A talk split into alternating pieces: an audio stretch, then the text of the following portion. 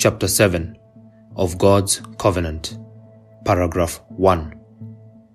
The distance between God and the creature is so great that although reasonable creatures do owe obedience unto Him as their Creator, yet they could never have attained the reward of life but by some voluntary condescension on God's part, which He hath been pleased to express by way of covenant.